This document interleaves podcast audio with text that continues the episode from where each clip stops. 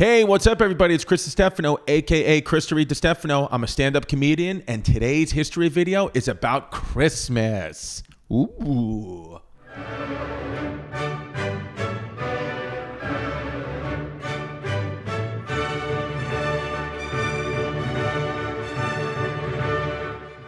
Today's about Christmas, babes.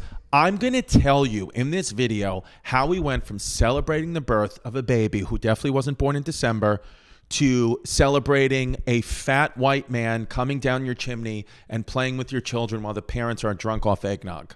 So, the first question probably is what is Christmas? What is it? Well, it's the birth of Jesus Christ. That's what we're celebrating, who you think was born December 25th. No. How could he be born December 25th? There were shepherds it had to be warm out if there were shepherds. So nobody knows really why they picked December 25th. We just definitely know it's fake news.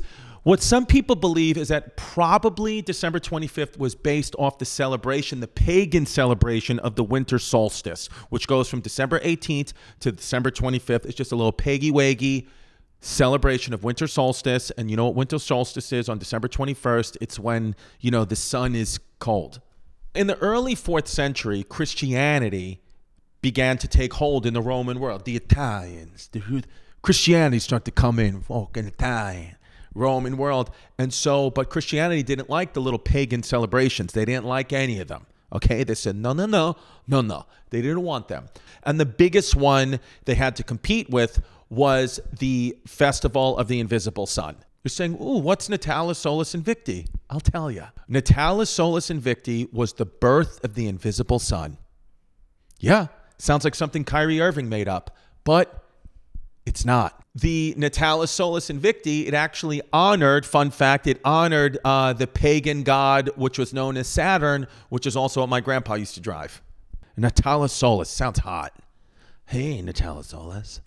Don't forget the world we're living in. The Romans had all these different gods Jupiter, Pluto, Mars, Princess Diana. They had all these different gods.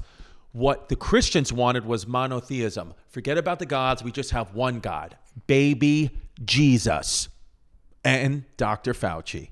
For the pagan Romans, they were polytheist. That means they celebrated many gods. And one of the big ones, one of the big gods was Saturn, Saturnalia, which put it up right here. Saturnalia. One of those big gods was Saturnalia, and that was a festival. That was like a winter festival that they would celebrate from December 17th to the 25th, and it was very similar to Christmas. There was drinking, there was cheering, there was dancing, and so the Christians got this idea: let's steal the festival of Saturnalia because you know they're all having fun and getting drunk, and let's celebrate the birth of our one little God, little baby Jesus, who just fits right there in the little palm of your hand, little white baby Jesus.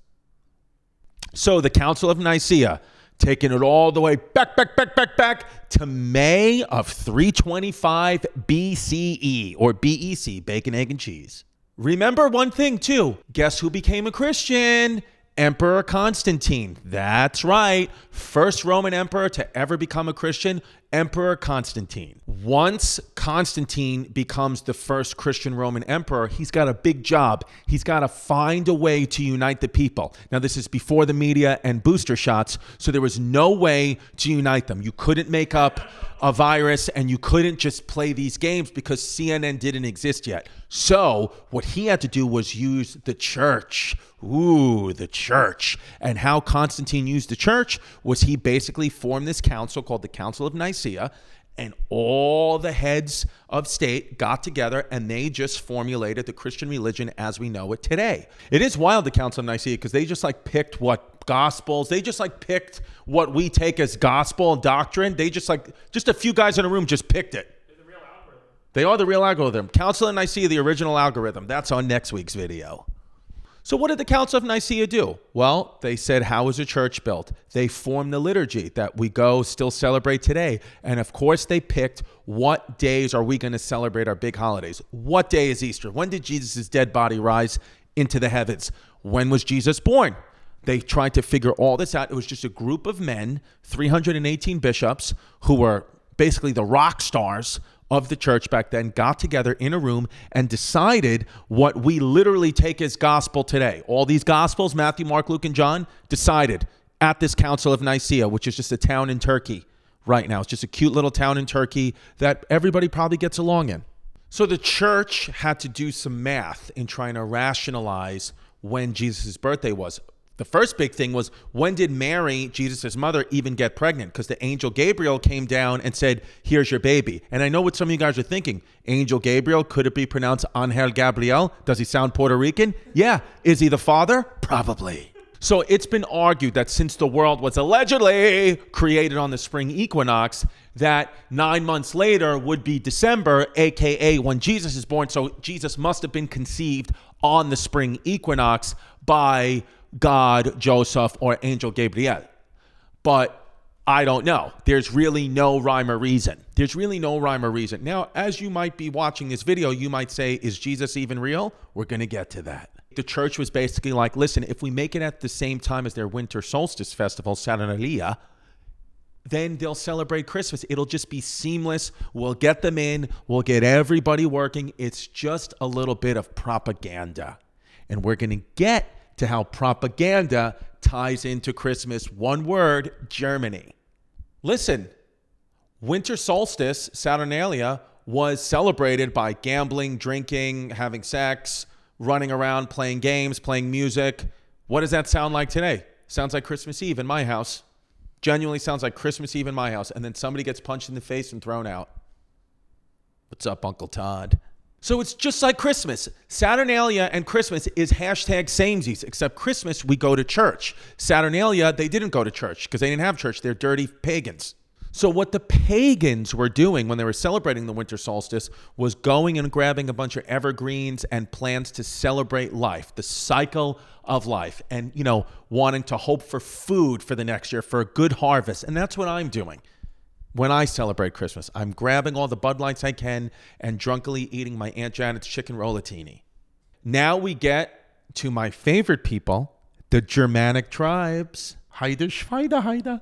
What the Germanic tribes started to do is light the Yule log, which we still do, and decorate the evergreens. Hello, the Christmas trees. You see how smart Germans can be and how thoughtful and festive. I know because of the history of Germany, you want to be mad at Germany, and I understand. But if you want to get rid of Germany, then unfortunately, you're going to get rid of Christmas because the Germans invented it in the 16th century. Oops. I didn't know that. Oh, did we invent Christmas? Yes. So deal with our other atrocities. Because at least you got Christmas out of it. It's widely believed that 16th century Protestant reformer Martin Luther, my second favorite Martin Luther, is the first one who started to put candles on the tree. That's the guy who was credited with that. He added the candles to a tree and um, made a celebration that still goes on today. He was the first one to do it. My second favorite Martin Luther. You know that I love Martin Luther King. I wish that this Martin Luther was shot outside a hotel in the South. Now let's get to my favorite part, everyone's favorite part Santa Claus, Santa Claus, aka Tim Allen. Nobody really knows officially where it came from. What a lot of people think, though, is Santa Claus was based off the medieval festival of St. Nicholas of Myra. There was a medieval festival of St. Nicholas of Myra, and what basically what the festival was was a Saint St. Nicholas would come and give gifts to the children. I know what you're thinking. Who'd be the perfect person to play the real St. Nicholas? Michael Jackson. so, how did St. Nicholas first enter American culture? Well, he came in the late 18th century when the Dutch families, because don't forget, the Dutch used to rule the American continent. Okay, they the Dutch were here. They were in New York. They were in all these 13 colonies. The Dutch were here with their wooden shoes, and they were the first ones to come up with this Santa Claus idea that would actually celebrate his death, which was, I believe, some people believe to be on December 6th. Dutch families used to gather to honor the death of Saint Nicholas. They would call him Saint Nicholas because they speak freaky deaky Dutch. And to shorten that, they would shorten it with Sinterklaas. Sinterklaas for short, and that's how we came up with Santa Claus because the Dutch don't know how to speak. So we came up with Santa Claus. And so Santa Claus really came in in about the late 18th century. And Santa Claus from here, things get wild. The Santa Claus, oh, you thought Santa Claus had a bag of toys in his sack? Well, he didn't. You know me. I'm Chris Reed DiStefano. I'm not going to talk about Santa Claus without talking about war. The modern image of Santa Claus, guess when it was created? The Civil War, baby. That's right. You can get mad if you want to at the Civil War and say it caused a lot of problems, but it gave us Santa Claus. So, two wins the Civil War and Germany, big winners. We created Christmas, and out of the Civil War, yes, we abolished slavery, but even more important, we got Santa Claus. Santa Claus was created by a Civil War cartoonist. Yeah, a Civil War cartoonist named Thomas Nast. He drew our image of Santa Claus as Union propaganda. He drew the image of Santa Claus to basically protest the government's indecisiveness on paying their soldiers. So it's not a sack of toys on Santa Claus in his sack. It's enlisted men. It's a sack of enlisted men. That's what it's supposed to be uh, just a nice sack of enlisted men on his back to protest the government's indecisiveness on paying. I bet you didn't know that. Santa Claus's sack. That's a good name for a porn. He's holding a dress sword and a belt buckle to represent the army. Cool. Kit. The toy horse. That's a callback to the Trojan horse, representing the treachery of the government. And he's got a pocket watch to show that the United States Congress is running out of time to pay the Army and the Navy. Whoa. Look at those factuals. Now, where did we get Santa flying with the reindeer? Well, came in 1822. There was a minister, his name was Clement Clarke Moore. He wrote a Christmas poem called An Account of a Visit from St. Nicholas, but really we know it as Twas the Night Before Christmas. Everyone's favorite Christmas jingle, which has now been replaced by All I Want for Christmas Is You by Mariah Carey. And there you have it. That's how we went from little baby Jesus, just a little festival of baby Jesus, to fat ass Santa coming down the chimney. It involved pagans, all these different rituals. It involved Christianity coming into Rome and trying to get their grips and religion get their grips into things and changing things, you know, right before our eyes and noses. They changed it all. Um, and, you know, Germany came in and, of course, just made things cute, cute, cute. I mean, Germany, they came in there, they started decorating those trees. Um, they said that we know how to make this cute and spicy. Um, you know, pagans, which I don't know. I don't know who a pagan is today. Who is a pagan today? I don't know. I don't know. I don't know who the modern day pagans are, but you know who they are. So they, unfortunately, they got their festivals thrown out the goddamn window by the Christians the Christians, we're unfortunately we're known for doing that. We take people's ideas and we steal them and we make them our own. We're like uh, Thomas Edison's, and Elon Musk is my god that I pray to from Saturnalia, and and and and you know, listen here. In truth, here it is. Here it is. Is things evolve. It's like a game of telephone. What once starts as a birth of baby Jesus you know, with three wise men and shepherds turns into a fat man coming down a chimney. And there's steps to get there, but this is the human story, right? It's just little, little, little, little, little bits of change. And at the end of the day, what are we actually celebrating? Some are celebrating the birth of Jesus. Some are celebrating Santa Claus. Some are celebrating drinking with your friends and family. What I'm celebrating is love, happiness, and the spirit of kindness.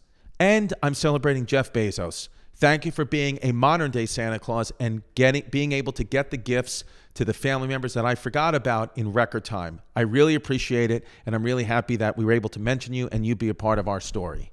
Can I have some money?